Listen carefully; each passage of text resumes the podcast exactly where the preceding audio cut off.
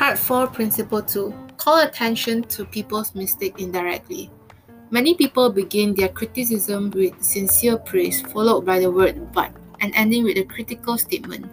For example, We're really proud of you, Johnny, for raising your grades this term, but if you had worked harder on your algebra, the results would have been better.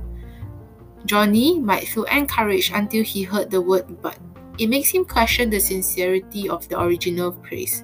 It seemed only to be a contrived lead in to a critical interference of failure. Credibility would be strained, and we probably would not achieve our objectives of changing Johnny's attitude towards his studies.